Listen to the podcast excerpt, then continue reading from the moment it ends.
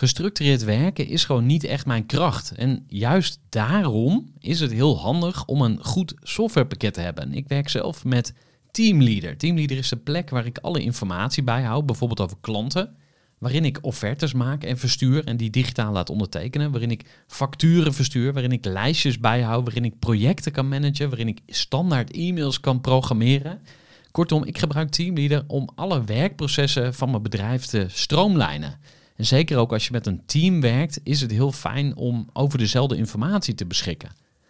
Nou, als je ook benieuwd bent of er mogelijkheden zijn om jouw bedrijf meer te stroomlijnen, of je nu alleen werkt of met een team, ga even naar teamleader.nl slash groeivoer en je kunt dan vandaag nog een trial starten voor twee weken lang, gratis.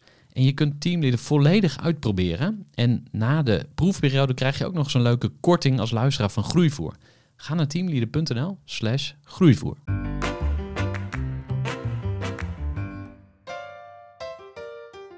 Hey, wat leuk dat je weer luistert naar de Groeivoer podcast.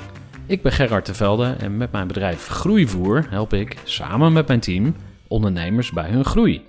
Persoonlijke groei, maar ook andere vraagstukken op het gebied van het laten groeien van je bedrijf. Een van de manieren waarop we ondernemers helpen is het inspireren van ondernemers met mooie verhalen van andere ondernemers en experts op het gebied van groei. In deze aflevering ga ik in gesprek met Mireille Hoekstra. Mireille heeft een bedrijf, het heet Pitia Coach. Daar hoor je later meer over.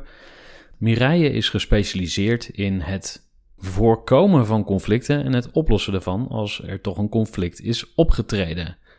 Nou, conflicten kosten echt bakken met geld. En ik um, spreek uit eigen ervaring. Ik heb ook een uh, aantal uh, arbeidsconflicten gehad in het verleden. Nou, dat kost heel veel geld, maar vooral ook gewoon heel veel energie. En vaak is het niet nodig als je open, eerlijk, transparant en duidelijk bent.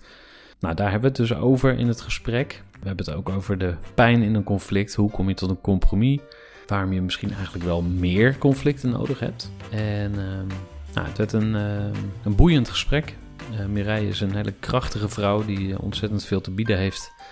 Ik wens jou heel veel luisterplezier met dit gesprek met Mireille Hoekstra.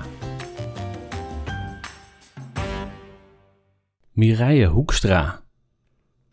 Een heerlijke Nederlandse naam, Hoekstra. Ja.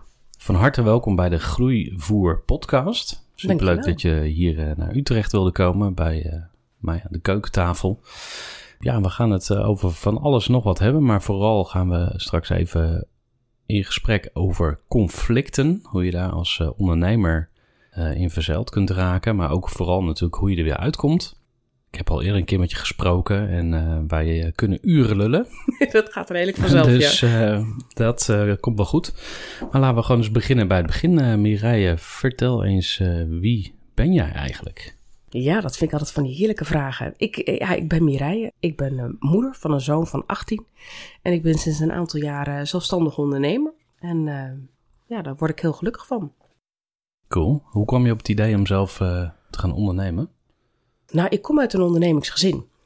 En dan zit het eigenlijk al in je systeem, zou ik bijna zeggen. Maar ik had heel veel weerstand op. Ik ben een alleengaande moeder en dan uh, heb je zoiets, ja, maar dat kan niet. En ik moet naar school brengen en ik moet ophalen. En uh, nou, dat, ieder ouder weet hoe, mm-hmm. hoeveel drukte je daarmee kwijt ja. bent. En ik wist uit ervaring dat ondernemen uh, 24-7 is, dat dat niet zomaar stopt. En ik wist niet hoe ik dat moest combineren. Maar ik heb in mijn leven heel wat van die assessments mogen doen. Uh, en overal kwam uit, ja, eigenlijk ben je ondernemer, zeiden ze dan. Ik zei, nee, dat ben ik niet. Veel verzet, veel weerstand. Hmm. En ja, soms loopt het leven zoals het loopt. En um, ja, ik kwam erachter dat mijn kwaliteiten eigenlijk uh, zo leuk waren om in te zetten, uh, gericht. Dat iemand tegen mij zei, als je het zo vaak doet, zou je er niet eens geld voor gaan vragen? Ja. Dus ja, zo ben ik eruit. Dacht ik, nou, dan word ik toch nog ondernemer. Dus zo ben ik erin gerold. En uh, nog even dan uh, na, uh, naar het gezin waar je uitkomt. Wat, wat, wat voor bedrijf hadden je ouders? Ehm, mijn, met je andere familieleden? Nee, ja ook. Mijn, nou, ik heb een oudste zus die heeft een marketingbedrijf. En ik heb een... mijn vader die is in de moet ik even zeggen, in de jaren 70, eind 70 is hij begonnen in de bouw. Uh, leverancier van bouwmaterialen, de decoratieve nette bouwmaterialen. Hm. Dus niet de rachels en de panlatten, maar de deuren en de kozijnen en de ramen en dat soort zaken. Ja, en leeft je vader nog? Ja, mijn vader leeft nog. Hij Oh. onderneemt ook nog. Mijn Nee, vader is, eh, ja, hij is 81. En hij, eh, hij is nog steeds hobbymatig met van alles bezig. En daar wordt hij vreselijk gelukkig van. Cool. En wij zeggen ook altijd, als je dat niet meer doet, dan is het ook denk ik wel over. Nee, daar wordt, hij wordt er gelukkig van. En ik word er gelukkig van om te zien ja, hoe vet het is als je vader van 81 eh, je op WhatsApp ook nog grapjes stuurt, omdat hij gewoon nog zo Ook in de nog. wereld staat. Ja. Zo joh. Ja. Maar en handelt, handelt hij dan een beetje nog in dingetjes of zo? En Materialen? nou, niet, of- niet echt meer handelen in materialen. Dat, dat is echt niet meer zijn ding. Maar eh, ja, we panden en dan laten verbouwen en dan verhuren en, en dan toch wel weer verkopen. En eh, ja, dus dat stukje bouw met Hmm. vooral het veranderen en het, en het, maar ook zijn huis. Wij zeiden vroeger ook als kind, als wij niet meer verbouwen, dan gaan we verhuizen. En letterlijk, dan was het ongeveer ook zo. Ja. Dat is een beetje, nou, hij doet het niet zelf, maar hij heeft het plan en hij laat het uitwerken en hij laat het uitvoeren. En daar wordt hij helemaal gelukkig van. Ik kom totaal niet uit een ondernemersgezin. Ik kom meer uit een eh zendelingennest, zeg maar. Eh, vader was dominee en eh, nou, ze hadden nog wat dominees in de familie. Ik zeg het bijna elke aflevering, dus ik probeer mezelf af te remmen. Maar ik, waar mij dit triggert is omdat als je niet uit een ondernemersgezin komt, dan krijg je ook heel veel beperkende overtuigingen mee. Van nee, ondernemen, dat is toch niks voor jou. En ehm, zou je niet gewoon een baan gaan zoeken? En het is ook onlogisch om iets anders te gaan doen dan je ouders. Ja. Maar bij jou heeft het eh, op een andere manier gewerkt. Ja. Is, er- is het toch iets dat je meegekregen hebt vanuit dat gezin waar je nu nog steeds iets aan hebt? Nou, dat het vooral heel hard werken is. En dat je de eerste jaren, je moet realiseren dat je weinig tot geen inkomen genereert. Dus dat je echt hard moet werken en dat je dat niet moet laten tegenhouden. Hm.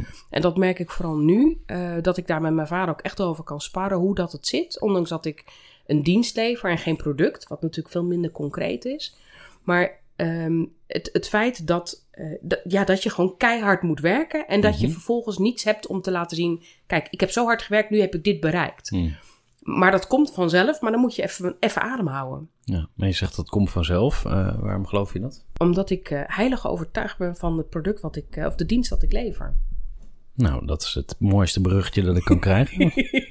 je, zei, je zei net even van mensen die riepen tegen jou van... joh, je, je, je hebt iets voor ons gefixt of je hebt, je hebt iets gedaan. waarom vraag je er geen geld voor? Wat, wat deed je dan precies? Ehm, ja, ik, eh, onder andere het, het stukje coaching wat ik doe. Dus het, het, het mensen coachen die in de problemen zaten, eh, naar de kern gaan van maar wat, wat speelt er nu werkelijk? Mhm. En ze daarmee ook een, een, ja, de tools kunnen geven om het op te lossen. En eh, ja, beroepsmatig merkte ik dat, dat heel veel conflicten automatisch bij mij terechtkwamen en dat ik het, het oploste. Want dat, dat is dus eigenlijk jouw bedrijf. Jij doet meerdere dingen, maar een van jouw focuspunten is het oplossen van conflicten. Ja. Staat ook op je LinkedIn. Maar hoe eh, presenteer je jezelf? Eh, ontwikkelaar. En dat, eh, ja, dat is een, een, een beeldvorming die gekomen is. ik heb heel lang zaktraining kickboksen gedaan. En ik had mijn handschoen nog. En ik, ja, ik zit bij een ondernemersvereniging waar we ook ja, elkaar leren trainen, spiegelen van hoe presenteer je het beste.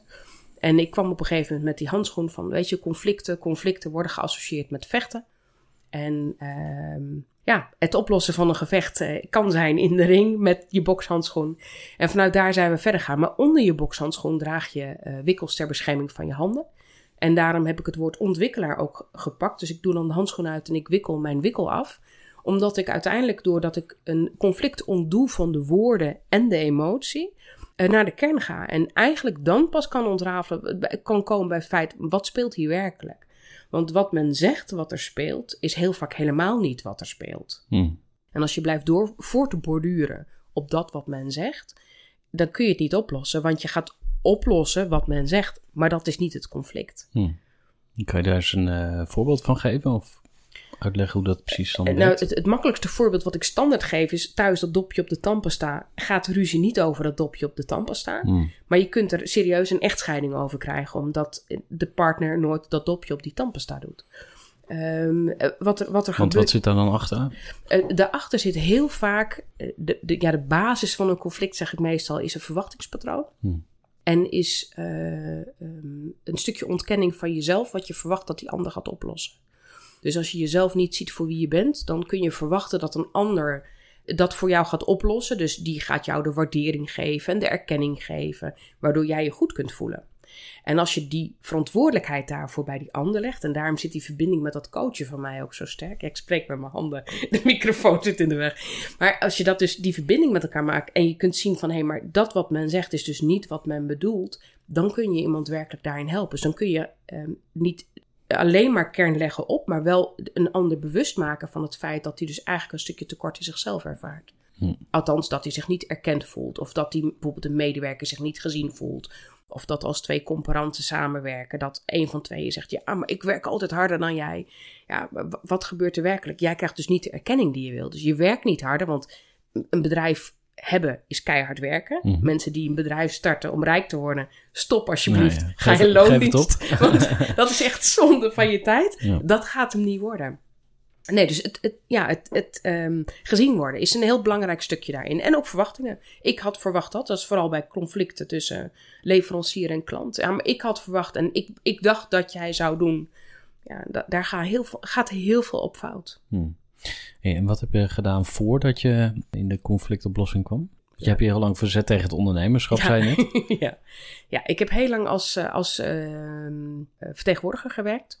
En ik heb daarna diverse andere uh, ja, banen gaan. Ik heb diverse branches ook gewerkt. Dat vind ik ook heel mhm. interessant. Ja. Um, maar vooral de, de kernlijn in al die uh, functies zijn geweest commercieel, communicatief en uiteindelijk leidinggevend. Mm En als je het over conflicten hebt, want dat is een van jouw specialismen. als ik daar zo over nadenk, denk ik van nou, er is waarschijnlijk een reden ook dat het dan bij jou is gaan horen, dat het op je pad is gekomen. Heb je zakelijke conflicten gehad of zag je die in je omgeving ontstaan? Dat jij erbij betrokken raakt of zo? Of hoe, hoe ben je op het spoor geraakt van die. Ja, het, het ging, eigenlijk, het ging eigenlijk heel natuurlijk. Wat ik, wat ik uh, net zei, het, gaat heel, ging heel natuurlijk dat die conflicten, mensen met de conflicten ook bij mij kwamen. Maar ook dat ik ze kon oplossen. En dat mensen achteraf zeiden: Goh, wat fijn dat je dat toen tegen mij zei. Of dat je dan, dat toen deed. Want daarmee kon het opgelost worden. Dus ik geef ook vaak mensen zelf wel de tools om het op te lossen. Het is niet zo dat ik met een toverstafje kom en ik fix het. Maar uh, ja, een, een, een, conflict eh, met een medewerker en een leidinggevende. Wat mij daarin stoorde was dat de leidinggevende standaard gelijk krijgt van het HR. En ik denk dat dat niet klopt, want een medewerker kan absoluut gelijk hebben. En ik vind het heel belangrijk dat ze allebei hun eigen verhaal mogen vertellen. Maar wat ik ook heb gemerkt, is wanneer ik zelf leidinggevende was, dat het heel moeilijk is om neutraal te blijven. Want ja, je dient je werkgever. En als je je werkgever dient, ik ben opgevoed met wiens brood men eet, diens woord men spreekt. Ja, ja dat is wel een, goed werknemerschap als je je zo opstelt. En uh, ik heb gemerkt, als ik dus bij een conflict betrokken was, wat niet binnen het bedrijf was waar ik zat, waar ik veel makkelijker daarin kon helpen om het op te lossen. Dus eigenlijk is daar wel ontstaan de kern van: hé, hey, als je dus niet in een bedrijf werkt om een conflict op te lossen, dan werk je, los je het makkelijker op dan als je wel in het bedrijf werkt om het op te hmm. lossen. Ja. En um, kan je nog herinneren het eerste conflict waar je bij betrokken werd op die manier? Dat was een medewerker, een jonge jongen. Die werkte uh, in, een, in een productieafdeling. En uh, die maakte heel veel ruzie met iedereen. Hm. En iedereen had ja, inmiddels de pest aan die jongen. Ja, dat kun je allemaal wel een beetje voorstellen. Iemand dat het ruzie maakt. Alles best, maar daar heb ik geen zin in. En ik had het zien, maar je maakt niet voor niet ruzie. Waarom maak je ruzie? Dus ik ben met de jongen gaan praten. En toen kwam er eigenlijk uit dat de jongen gewoon diep ongelukkig was. En zich totaal niet gezien voelde in zijn persoonlijke leven. Dus het probleem had met zijn ouders en met zijn vrienden. En nou, als je daarover ging, toen ik daarover ging praten, toen merkte ik dat de jongen dacht: hé, hey, maar er is wel iemand die naar me luistert en wel iemand die me herkent. Dus als ik wat aan hem vroeg, dan gebeurde het in no time. En iedereen zegt mij, waarom doet hij dat wel voor jou? Wij, bij ons krijgen we een grote mond en hij maakt ruzie. Ja, heb je wel eens met hem gesproken? Hoezo? Ja, daar zit het verschil. Dus ik, ik luister werkelijk naar wat iemand te vertellen heeft. En ik zoek ook van, maar wat is nu de reden dat jij je zo opstelt als dat je opstelt? Hm. Ik geloof niet dat iemand lelijk geboren wordt. Nee. Oké, dus uh, jij ging met die, met die jongen praten. Wat, wat vroeg je bijvoorbeeld aan hem? Of, hoe ging dat gesprek? Nou, um, poeh, het is wel heel lang geleden hoor, dat ik dat gesprek voerde. Um, nou, ik denk dat ik gewoon eens ben hem gaan zitten. Van joh, laten we eens een kop koffie drinken. En uh, we hadden pauze, anders kon het natuurlijk niet in een productieafdeling. En joh, wat is nu de reden dat jij zo boos doet tegen iedereen? Nou, dat begon weer gelijk. Ja, wat is nu werkelijk de reden? Wat gebeurt er nou? Wat brengt dit jou nou? Ja, eigenlijk niks. Nee, heeft het nut om dan door te gaan als je zo doorgaat? Nou, nee, eigenlijk ook niet. En dat zijn hele simpele vragen. Ik denk als mensen dit horen, ja, natuurlijk vraag je dat. Hmm. Maar als niemand die vraag aan je stelt, dan kun je nooit dat rad stoppen waarin je aan het draaien bent op dat moment. Hmm. En ik denk dat je daarmee, uh, ja, ik daarmee wel een verschil kon maken. Ja, en um, ja, ik denk dan meteen van, oh, dat klinkt ook heel moederlijk, zeg maar. Hè? Dus de, ehm, ja, als vrouw heb je dat al snel. Ja. Is dat zo, denk ik? Ja, nou ja, ik denk, ik, ik, denk wel dat je als vrouw dat eerder hebt. Bij, een man zeggen ze niet gauw dat je dan vaderlijk bent. Dan, dat is hmm. wel grappig, maar... Um, ik denk dat het verschil zit werkelijk in dat je met iemand gaat zitten om te praten. Hmm. Ik denk niet dat ik hier moederlijk aan de keukentafel zit, maar ik denk wel dat ik um, aan jou zou kunnen vragen als je niet lekker veel. Joh, wat is er aan de hand? Waarom zit je niet lekker in je vel? Ik weet niet of je dan moederlijk bent. Ik denk dat je dan gewoon iemand een vraag stelt die voorbij gaat. Hé, hey, alles goed? Ja, alles goed. En weer doorloopt. Ja. Nou, misschien heeft het met gevoeligheid te maken of zo. Dus ik, ja. ik, had, een, ik had een heel mooi gesprek met uh, Erik Verhagen. Dat is ook een business uh, coach. Ja, dat was een mooi gesprek trouwens. Ik heb hem gehoord. Oh, tof. Ja, ja. dat is echt een van mijn favoriete afleveringen. Hm. Ook een van de allerbeste beluisterde afleveringen daar hadden we het over mannelijke en vrouwelijke energie. En dat wij eigenlijk altijd in dualisme denken van ehm, je bent of man of vrouw. Uh, nou, feitelijk klopt natuurlijk dat je, je lijf uh, mannelijk of vrouwelijk is meestal. Uh, alleen, ja, wat voor energie draag je met je mee? Dus misschien is dat het wel, dat die, die, die empathische kant of die nou, gevoelige kant, dat dat je in staat stelt om dingen te zien of te ervaren of te voelen die anderen over het hoofd zien. Ja, dat zou kunnen. Dus, ik denk dat ik heel gevoelig ben voor die signalen die hm. mensen onbewust uitzenden. Um, daarnaast, dat, om, dat, om dan die combinatie te maken met de mannelijke kant. Ik denk dat, ik, uh, dat mensen die mij kennen denken, hè, Mirai alleen heel gevoelig. Dat, zo sta ik niet direct bekend. Maar ik ben ook daarnaast inderdaad heel zakelijk, heel direct en duidelijk. En ik denk wel dat die aanpak verrassend verfrissend kan zijn. Aha, dus dat werkt goed samen dan? Ik, ja, ik heb, ik heb ontdekt, maar dat heb je dus uiteindelijk door ervaring leer je dat. Ontdekt dat dat een hele mooie combinatie is om die samen in te zetten. Dus wel gevoel en dan, oké, maar nu, wat gaan we er nu mee doen? Dus ik ga niet, ik zeg altijd tegen mijn klanten, ik ga niet met je meehuilen. Hmm. Maar ik wil wel heel graag horen van, maar wat speelt hier nu? Wat is er aan de hand? En het dan omzetten naar, hoe kun je het effectief maken? Ja. En uh, in dat voorbeeld met die jongen uh, in die, in die uh, fabrieksomgeving, zeg maar, ben je toen ook streng geweest? Heb je toen dan ook, zeg maar, je...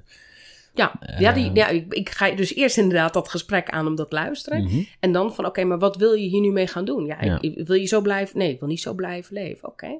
En dan kan ja, soms een blik voldoende zijn om iemand weer even in het rechte spoor te krijgen. Ja. Mhm.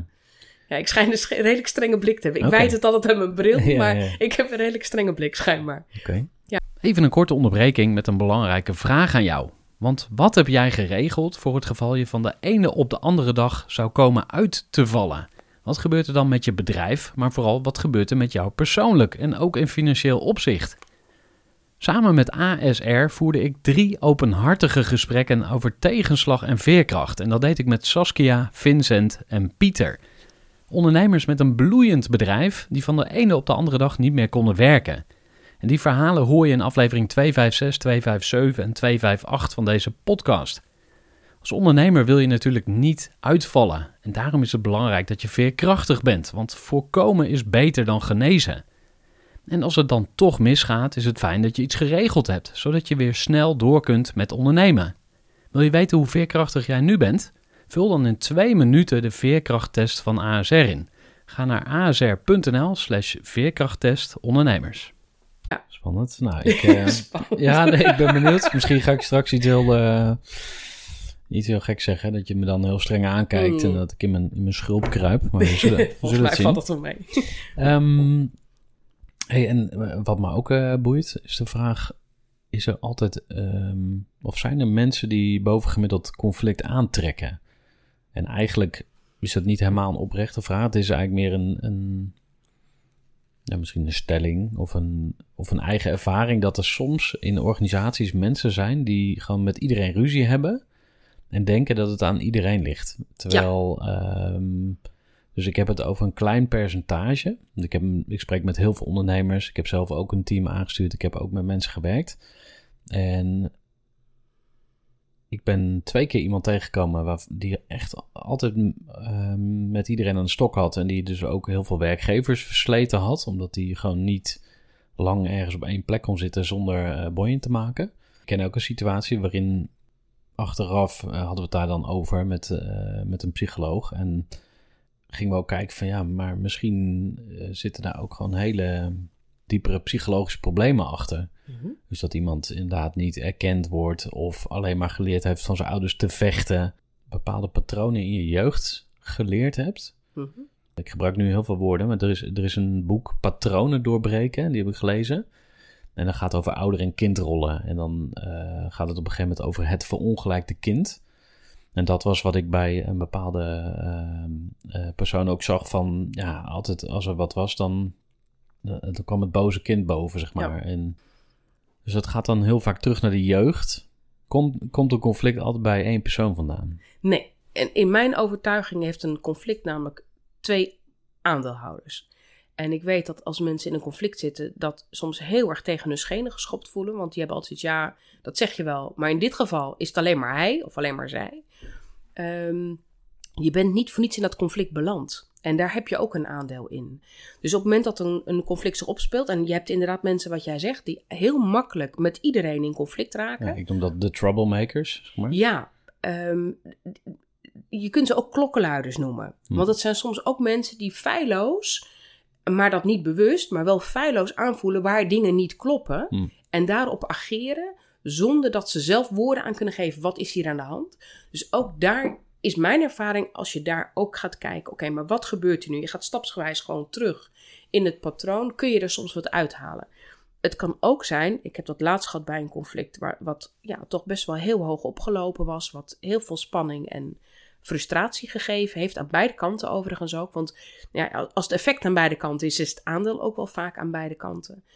Ehm, dat er uitkwam dat die persoon inderdaad in, in jeugd eh, vele nare dingen heeft meegemaakt. Ik denk niet altijd dat je moet zeggen, ja, maar dus de vader en de moeder hebben het fout gedaan. Een kind ontwikkelt onbewust eh, patronen om zich te laten ja, overleven. We hebben Mm, allemaal een ja. overlevingsinstinct. En als je dat overlevingsinstinct eh, bekijkt, dan zijn daar. ehm, ik zei het gisteravond nog tegen iemand. Dat wat je helpt overleven. Ehm, op het moment dat je het niet meer nodig hebt, zal je, zal, zal je eigenlijk vernietigen. Dus het, het, werkt omgekeerd op het moment dat het niet meer nodig is. Maar er is niemand die zegt, maar nu hoef jij niet meer te overleven. Ja. Dus op het moment dat iemand ze dat bewust kan maken, dat dat niet meer hoeft, kunnen ze ook gaan ontpellen van die overlevingsmechanismes. Dus, en niks gebeurt zonder reden. Mhm. En als je, als je dat ook met mensen die je in conflict raken bekijkt, dan kun je wel kijken, oké, maar wat gebeurt het? En dan ook ont, ont- onthoud dan de woorden, ja, maar hij dit en hij nooit en altijd. En dat zijn sowieso al woorden waar je alarm op moet krijgen. Ja. Eh, maar ga eens kijken, wat is nu de reden? En soms kan het zijn dat eh, ze zien dat iemand een genegenheid krijgt die zij zelf altijd gemist hebben. Of het is niet zo dat een conflict op het werk alleen te maken heeft met het werk. En ik denk dat dat een heel belangrijk item is. Is een conflict altijd emotioneel? Of heeft altijd een emotionele eh, oorzaak? Je hebt het over niet gezien worden en over dat soort Ehm, dingen. In basis is een conflict een verschil van mening. Hm. En een verschil van mening is niks mis mee, want jij en ik hebben over bepaalde zaken, kan ik zeker zeggen, verschil Jij van bent mening. fan van BNI. en, Jij hebt daar wat minder mee. Geintje, geintje. maar als Nee, maar, eh, ja, maar zo kun je ze verschil van mening. Maar dat betekent niet dat we nu gelijk in een gevecht raken samen. Nee. Dus, Maar, maar eh, ook omdat het eh, ons niet raakt. Dus als we het over iets hebben wat ik niet zo belangrijk vind... Nou, maar ik heb je dochter nog nooit gezien als ik zou zeggen, nou, wat een lelijk kind. Om Hmm. even iets te zeggen. Dan schieten jouw ogen nu spontaan. Ja, precies. maar het is eigenlijk onzin, want ik, hoe kan ik dat beoordelen? Mhm. Jouw, jouw dochter is de mooiste die er is. Hmm. Zo simpel is het. Mhm. Maar dat is mijn kind ook. Het punt is dat het, het feit raakt de emotie. En dat is wat ik net, daarom gaf ik het voorbeeld. Ik heb helemaal niks tegen je dochter. Het feit raakt de emotie. En op het moment dat het feit de emotie raakt, dan ontstaat het conflict. Want dan zie je dat er in jouw ogen schoot een vonk. En ik zal niet zeggen dat je lichaamshouding veranderde, maar er gebeurde iets in jou. Wat direct zoiets had van: ja, ho, één ding, maar kom niet aan mijn dochter. Mhm. Nou, zo kun je dingen hebben op je werk als jij je ziel en zaligheid in je werkzaamheden legt. En iemand heeft altijd commentaar op hoe je het resultaat aflevert. Dan blijft het een commentaar op een feit. Maar jouw emotie zit erachter, want jij hebt je ziel en zaligheid in dat product gelegd. Ja, dus je zegt eigenlijk, er is een objectieve eh, wereld, gewoon waarin bepaalde eh, dingen gebeuren. Eh, en je hebt de emotionele beleving daarvan. Ja. En die samen zorgen dan, als, dat, het, als het misgaat, dan wordt het een soort uh, cocktail van... Ja, en dan wordt het op de persoon gespeeld. Hmm. En dan is het niet meer het feit van, hé, hey, maar het werk is niet goed of uh, we hadden een afspraak gemaakt en je houdt je daar niet aan. Want dat zijn nog steeds hele normale gespreksonderwerpen. Ja. Maar ik merk ook, het, het woord ik, eh, als ik het woord conflictconsultant gebruik, dan zie ik mensen al in de stress schieten. Ja. En hoeveel mensen mij niet hebben gezegd: ja, maar Mireille, conflict, dat is zo'n zwaar woord. Mm. En maak er een obstakel van, of mm. probleem. Of, ja. Uh, dan denk ik: ja, maar een probleem dekt de lading niet. Want als ik mhm. zeg jou, zeg ik ben een probleem oplossen, zeg ja, uh, mijn koffiezetapparaat werkt niet. Ja. Dat is een probleem voor jou, ja. maar dat is niet wat ik oplos. Nee, en een obstakel, ja, eh, ik moet iedere dag een trapje op en ik heb nu mijn enkel gekneusd, weet je? Dat is geen obstakel. Hmm. Een, een conflict heeft dus de lading, omdat we allemaal de ervaring hebben, denk ik, dat een conflict heel erg uit de hand kan lopen. Hmm. En dat het hele nare gevolgen kan hebben tot aan ontslag aan toe. Ja. Heb jij daar ook een voorbeeld van? Een conflict uh, waar jij van de zijlijn bij betrokken was, wat, wat, echt helemaal uit de hand liep? Wat je natuurlijk niet... Uh met naam en toenaam kunt toelichten. Maar... Nee, dat nooit. Dus ik moet altijd even denken, hoe ga ik dit doen en hoe ga ik dit formuleren? Um... Ja, en ik heb even een uh, mededeling voor je. Ik wil je even tussendoor iets vertellen. En dat is dat ik zelf ook wel eens ergens mee worstel. En wat ik dan eigenlijk altijd doe, is ik begin met uh, mijzelf coachen. Dus wat ik ga doen is een rondje lopen. En dan stel ik mezelf een vraag. En ik blijf net zo lang waarom vragen aan mezelf tot ik bij de kern ben aanbeland. Dus stel dat ik me even niet zo uh, lekker voel, dan uh, vraag ik mezelf van, nou Gerard, uh, waarom zit je niet zo lekker in je vel?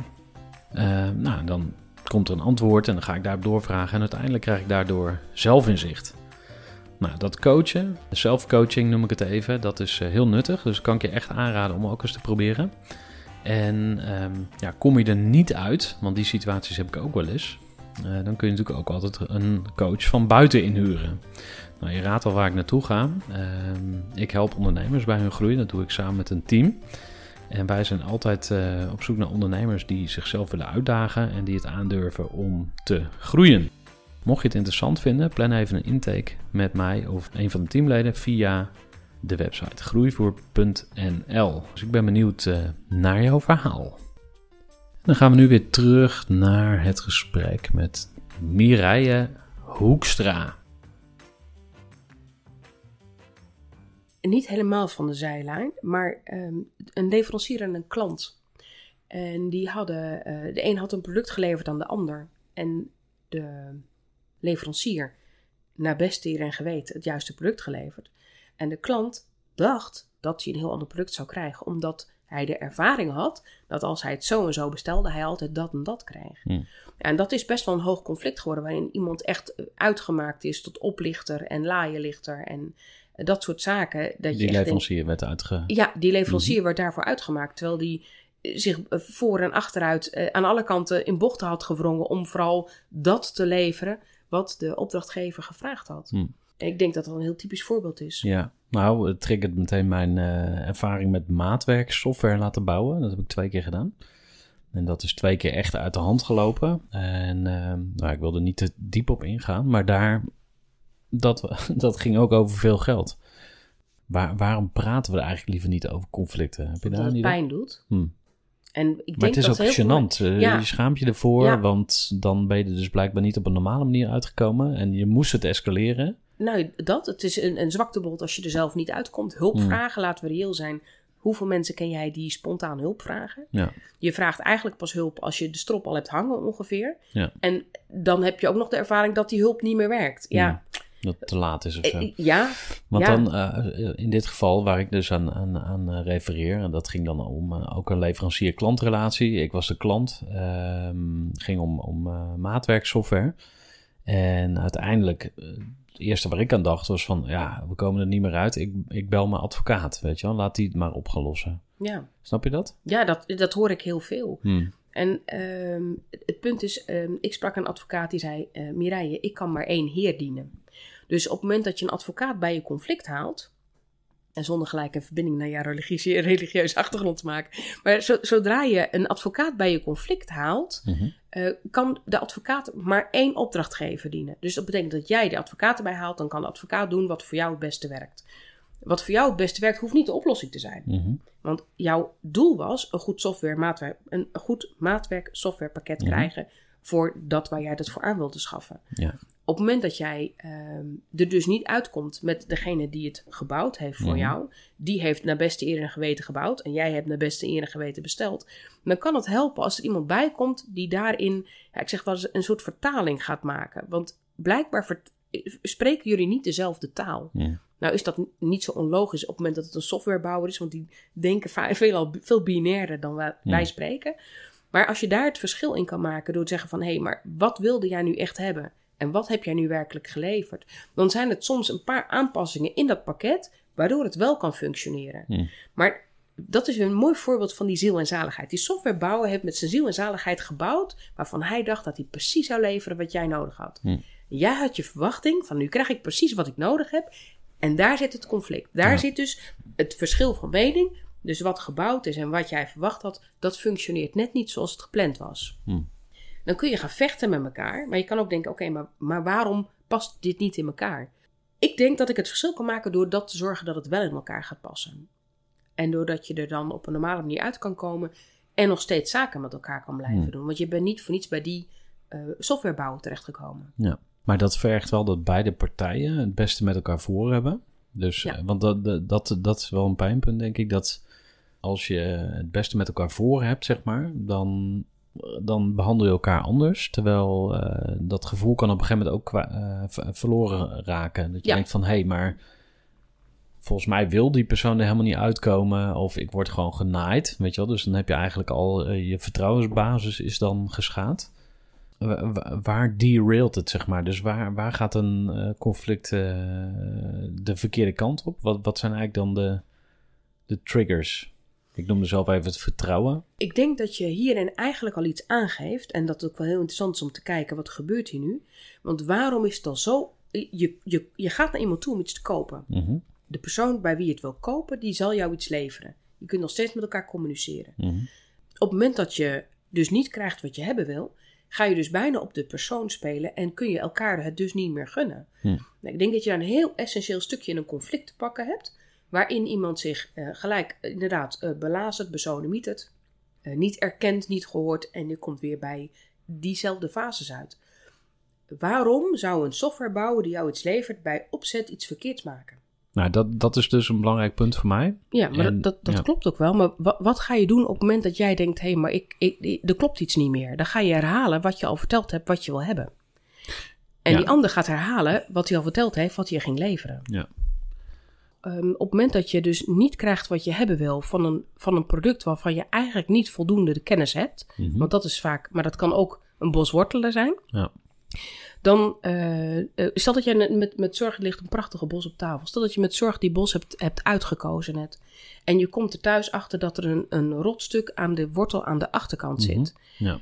Dan zeg je niet van, wat een waardeloze winkel, die hebben me belazen. Dan denk je alleen, wat ben ik een suffer dat ik die achterkant van die bos niet even bekeken heb. Want jij hebt controle over die bos met wortelen. Mhm.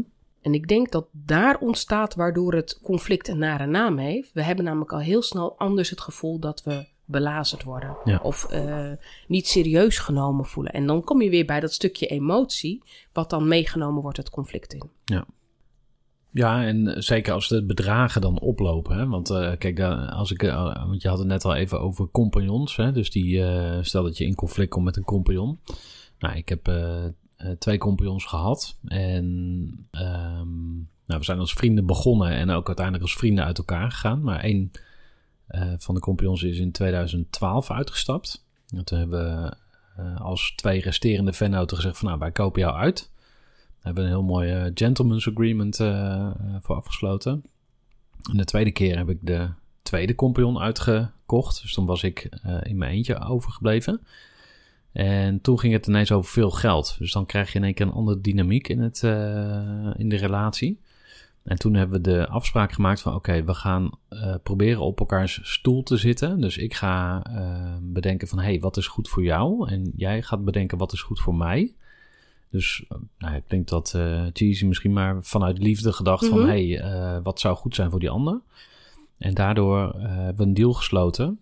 Waardoor ik normaal doorkom met het bedrijf. Wat voor mij nog te behappen was, zeg maar. En waardoor die uh, uitredende vennoot gewoon met een, een, goede zak geld weg uh, kon stappen. Zodat hij ook weer een ander bedrijf kon beginnen. Maar het kan natuurlijk ook heel erg misgaan met geld. En dat heb ik dus een beetje met het softwarepakket. Ja. Ik dacht van ja, natuurlijk, ik heb het zelf. Uh, ik, heb, ik heb het zelf iedere keer geaccordeerd. Ik heb het zelf getolereerd. Ik had of een softwarepakket kunnen bouwen, of ik had een huis kunnen kopen. Kijk, en daar wordt het voor mij dan persoonlijk. Dat ik denk van ja, ik ben zo dom geweest om zoveel geld in dat project te storten. Dat is my bad. Maar ze hebben het ook wel heel gewillig um, om, omarmd en binnengeharkt, zeg maar. En voor mij zit de pijn dus in privé. ik denk van ja, shit. Dat is niet helemaal eerlijk, dat weet ik wel. Maar zo redeneren mensen ook. Nee, zeker. Ik denk ook dat daar heel veel negativiteit van het woord conflict terechtkomt. Mm. Nog steeds, als je naar Vandalen gaat, staat er bij conflict verschil van mening. Mm verschil van mening is nooit persoonlijk. Verschil van mening is nooit in een ruzie en is nooit zo pijnlijk. Uh, de, de wil om ergens uit te komen uh, en het gevoel om ergens uit te komen is verschillend. Wat ik heel mooi vind hoe jij met je, met je um, mede-eigenaren uit het bedrijf gestapt bent, is je bent op elkaar stoel gaan zitten. Dat betekent dat je je verplaatst hebt in die ander en dat je gekeken hebt, oké, maar ik begrijp dat hij dit wil en ik begrijp wat ik kan bieden en hoe komen we nu tot een, tot een compromis om dit op te lossen. Nou, een oplossing ligt altijd in een compromis, want niemand gaat ze gelijk krijgen in een conflict. En op het moment dat je dus bereid bent naar het compromis te werken, dan kun je ook een oplossing vinden. En uh, mijn ervaring is dat op het moment dat twee mensen een bedrijf starten, en dat heb ik ook van dichtbij meegemaakt, is dat uh, als een van twee na drie maanden zegt: Yo, ik wist niet dat het zo hard werken was hoor. En uh, het kost me geld. En ik, ik zie mijn vrouw niet meer. En ik heb hier eigenlijk helemaal geen zin in. Ik stap eruit. Maar ik wil wel mijn geld terug, want je hebt nog lang niet alles opgemaakt. En ja, dat geeft wel heel veel pijn aan de andere kant ook. Want uh, die andere persoon zag zijn partner ook niet. En die andere persoon moest ook heel hard werken. En die andere persoon moet ook zijn geld erin leggen. Dus op het moment dat er dan een van twee uitstapt, ja, dat, ge dat geeft pijn. Dus hmm. op het moment dat hij had gezegd, joh, ik stap uit alleen, was ook wel heftig. Want als je ervan uitgaat, we gaan dit samen doen. Ja, dan stap je niet zomaar af. Hmm. Als je samen op een tandem zit en een van twee zegt, ik stap er maar vanaf.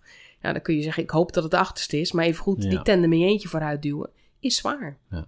Dit heb jij ook meegemaakt? Of? Ik heb van dichtbij meegemaakt, ja, dat, dat, dat uh, op die manier mensen er, uh, eruit stapten. En ik denk dat dat op te lossen is door wat jij zelf heel mooi als voorbeeld geeft. Zeggen, hoe kunnen we dit oplossen? Hoe kunnen we dit anders doen? Want ons doel is, en ik denk dat daar een heel belangrijk punt is, ons doel is, we willen vrienden blijven. Ja.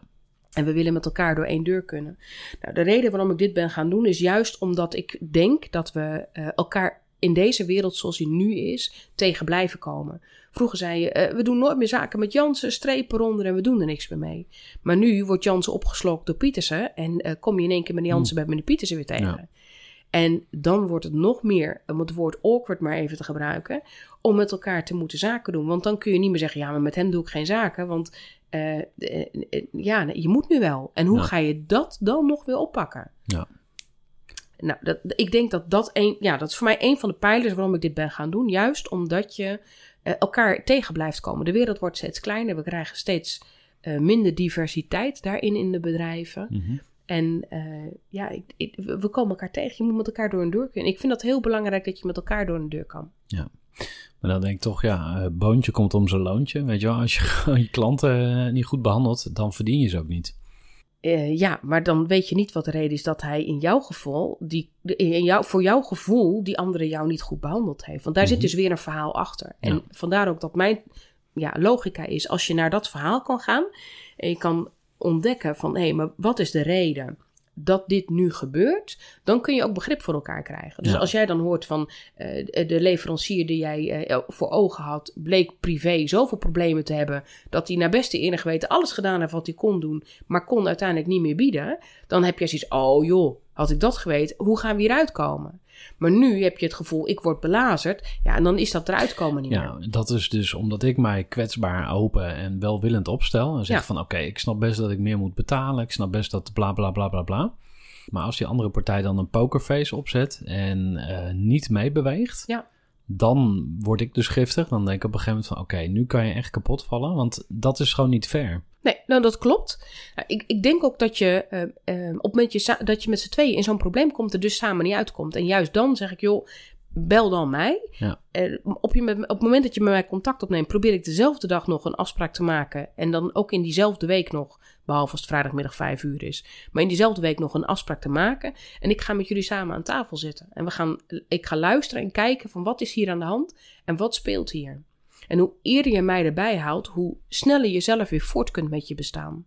En niet omdat je zelf niet in staat bent om het op te lossen, laat ik dat vooral voorop zetten. Het is geen zwaktebod om iemand erbij te halen. Ik denk alleen maar dat het verstandig is. Ik bedoel, als je een ontsteking hebt, ga je ook naar de dokter. Ga je het ook niet aanmodderen totdat je uiteindelijk bij die chirurg hoort dat je been eraf gezet moet worden. Ja, nee, ik snap het. En eh, is het dan belangrijk dat, dat je ook inhoudelijke kennis van, eh, van het vakgebied hebt, zeg maar? Ik kan me voorstellen, als er een IT-conflict is, dan is het fijn als de conflictoplosser, zeg maar, of de, de ja, ik noem mediator, dat woord wou ik Nee, eigenlijk niet noemen. nee, dat is een rode lap voor jou. Ja, nou bijna ja. Ik, ik noem in? conflictconsultant. Oké, eh, stel ik heb een conflictconsultant, dan is het toch fijn als hij wat van IT weet, of is Ja. dat niet nodig? Nou, niet direct. Ehm, ik, ik, ik heb gelukkig in heel veel verschillende branches gewerkt. Dus ik heb van heel veel branches Mhm. wel kennis.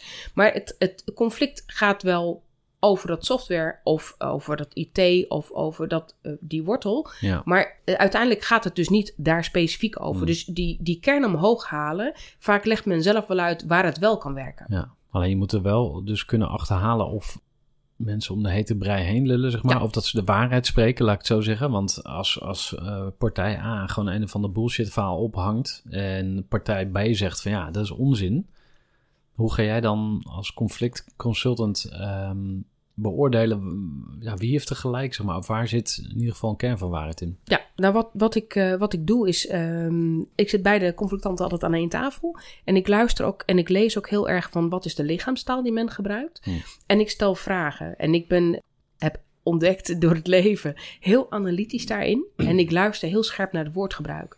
En eh, in dat woordgebruik zit daar vaak een heel antwoord. En op het moment dat ik dan door kan vragen, in, niet van je gebruikt nu Jan en het moet Piet zijn, maar als je dus doorvraagt in, in, die, eh, in diezelfde lijn, kom je tot de kern van de zaak. En kom je tot van, maar wat is hier aan de hand? En of nou het in welk programma het geschreven is, dat is op dat moment niet belangrijk. Maar je komt wel van, oké, maar wat speelt hier nu, nu werkelijk? En dan ehm, kun je ook aan elkaar vertellen, van joh, verklaren en vertalen. Van versta je wat hij zegt? Begrijp je wat hij nu bedoelt? Oh, ja, maar dus als jij dus dat en dat zou doen, dan zou het wel werken. Ja, dan zou het wel werken. Maar ik had niet begrepen dat dat de bedoeling was. Hmm. Nou, op die manier kun je op, op bijna microniveau het verschil maken, waardoor het uiteindelijk zich oplost. Vind jij dat we conflicten moeten voorkomen?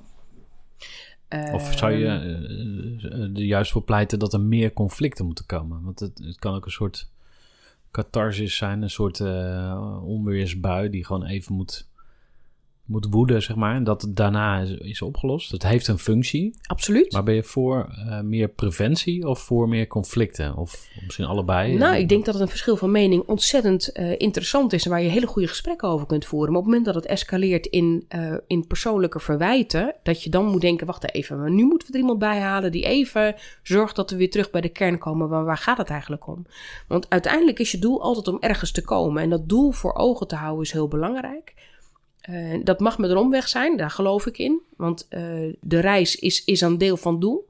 Maar ik denk wel dat het goed is om het eh, effectief te houden. En op het moment dat je met elkaar in een conflict situatie raakt waarin je niet meer kan luisteren, alleen maar je eigen verhaal kan vertellen, is het absoluut niet effectief.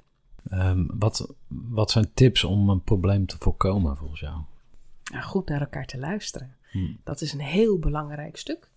En, En waar moet je dan op letten? Of hoe, hoe, ehm, Eh, wat is goed luisteren dan?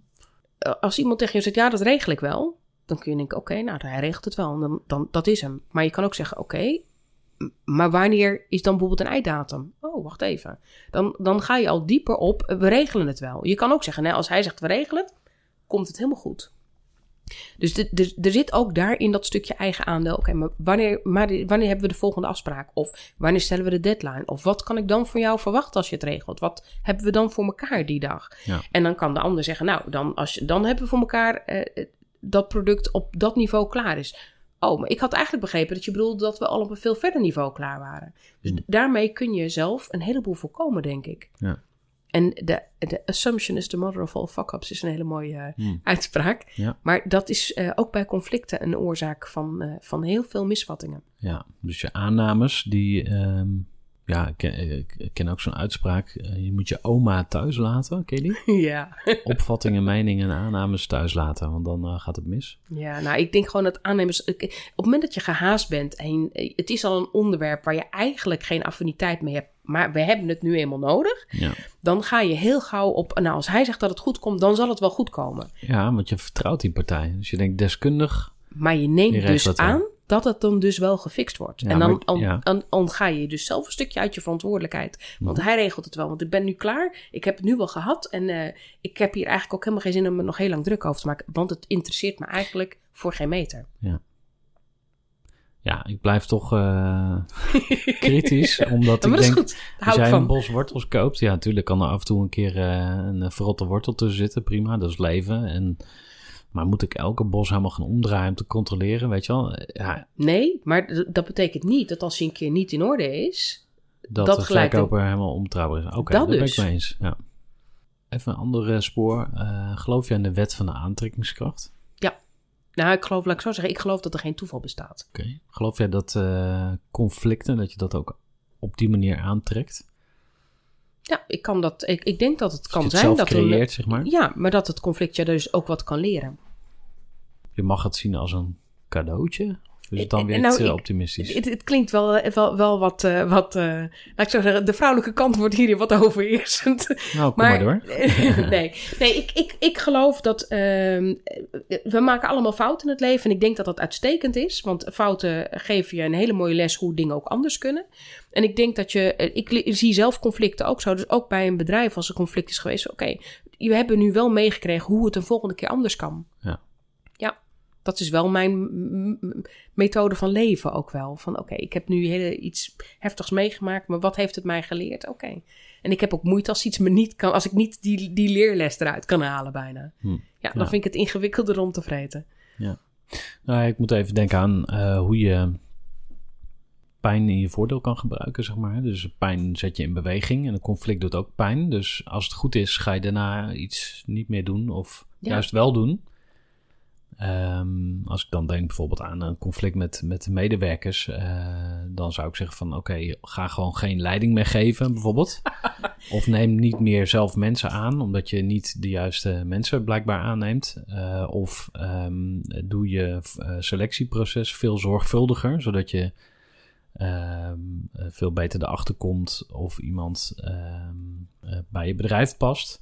Maar het kan ook zijn dat je denkt van oké, maar het HR neemt iemand aan omdat hij een briefje heeft gekregen wat iemand moet kunnen. Maar uiteindelijk blijkt vaak dat iemand iets heel anders moet kunnen dan wat er op dat briefje staat. Dus Aha. dan neem je ook niet passende mensen aan.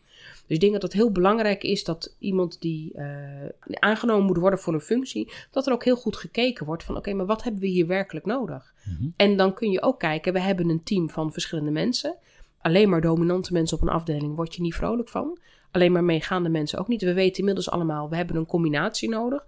Ja, dat moet wel een van de functieprofielen punten zijn, denk ik. Ja. Ja. En dan heb je dat zesde zintuiggevoel. Weet je, je blijft altijd houden dat je iemand niet aardig vindt. Kunt vinden, laat ik het zo zeggen. Het, Ja. was heel, kwam er heel vervelend uit. Nee, je hebt altijd situaties dat je iemand niet aardig kan vinden. Nee, maar je hebt geen connectie met iemand of geen klik. Of, Ja, maar je komt voor je werk om te werken, hè? En dat klinkt misschien heel hard, maar je komt op je werk om te werken. Je komt daar niet Hmm. om vrienden te maken. Dat doe, je, dat doe je thuis. En het is hartstikke fijn als je het goed met je collega kan vinden. Maar kan die collega het werk doen wat hij moet doen? Ik denk dat je daar ook een stukje, ik zou bijna zeggen, opvoeden nodig hebt bij het personeel. Van, joh, we komen hier om te functioneren. En als je dus niet veel tijd met elkaar kletst, zal iedereen zeggen, ja, dat is mooi, dan gaat de productiviteit omhoog. En- en Een van de redenen dat, dat conflicten zo heftig zijn, is dat een conflict een bedrijf ontzettend veel geld kost. De meeste werkgevers denken nog wel eens alleen het salaris. Een, een conflict, gemiddeld conflict, kost 27.000 euro. En dan heb ik het, maar 10% daarvan is juridische kosten voor het ontslag. Mhm. En de rest zijn allemaal kosten die op die afdeling gepaard gaan. Ja, productiviteit. En eh, ja, Ja? misschien is het bedrag nog wel veel hoger. Ja, Er zijn, een beetje aan zijn- wat je ja, er, zijn, er zijn nog veel grotere bedragen bekend van wel 230.000 euro voor een personeelslid. Ja. En dan gaat het inderdaad echt niet alleen om het salaris, maar inderdaad om weer nieuw iemand aan te vinden. De productiviteit die missen zijn bedrijven waar producten niet op tijd gelanceerd worden, omdat er zoveel productiviteitsproblemen zijn dat het gewoon niet van de grond komt. Ja. Ja, dat is echt gewoon, eh, het is een heel mooi woord, winstlekkage. Maar Hmm. dat is een heel groot pu- punt van de winstlekkage binnen je organisatie. Ja. Wat ehm, kunnen mensen doen om met jou in contact te komen? Dus stel dat iemand nu luistert en uh, denkt van... hé, hey, ik, uh, ik loop een beetje vast met iemand en ik wil er eigenlijk wel wat hulp bij hebben.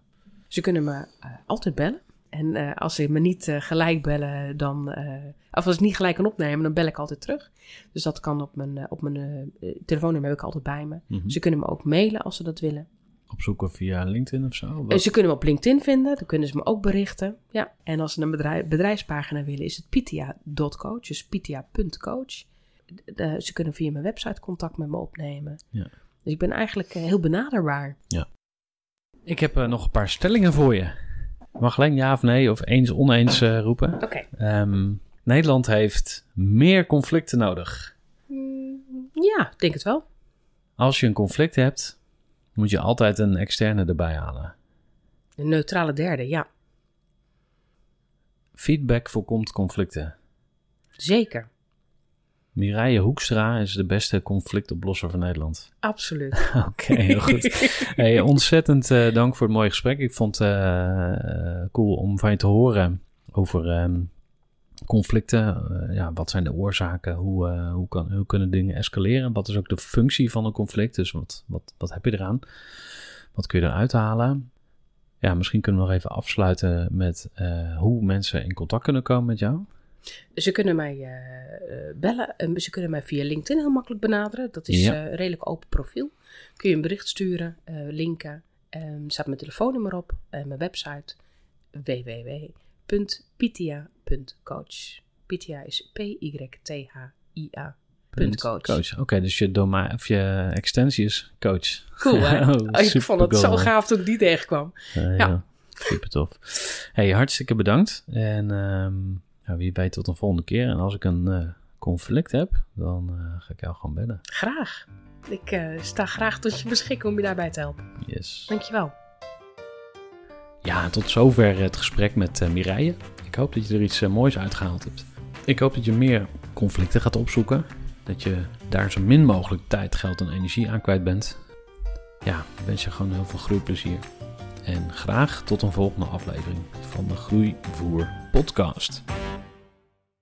Gestructureerd werken is gewoon niet echt mijn kracht. En juist daarom is het heel handig om een goed softwarepakket te hebben. Ik werk zelf met Teamleader. Teamleader is de plek waar ik alle informatie bijhoud, bijvoorbeeld over klanten.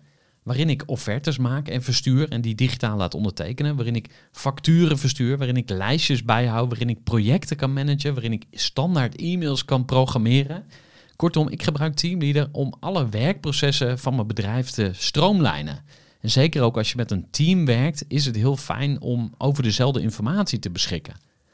Nou, als je ook benieuwd bent of er mogelijkheden zijn om jouw bedrijf meer te stroomlijnen, of je nu alleen werkt of met een team, ga even naar teamleader.nl slash groeivoer en je kunt dan vandaag nog een trial starten voor twee weken lang, gratis. En je kunt Teamleader volledig uitproberen. En na de proefperiode krijg je ook nog zo'n leuke korting als luisteraar van Groeivoer. Ga naar teamleader.nl slash groeivoer.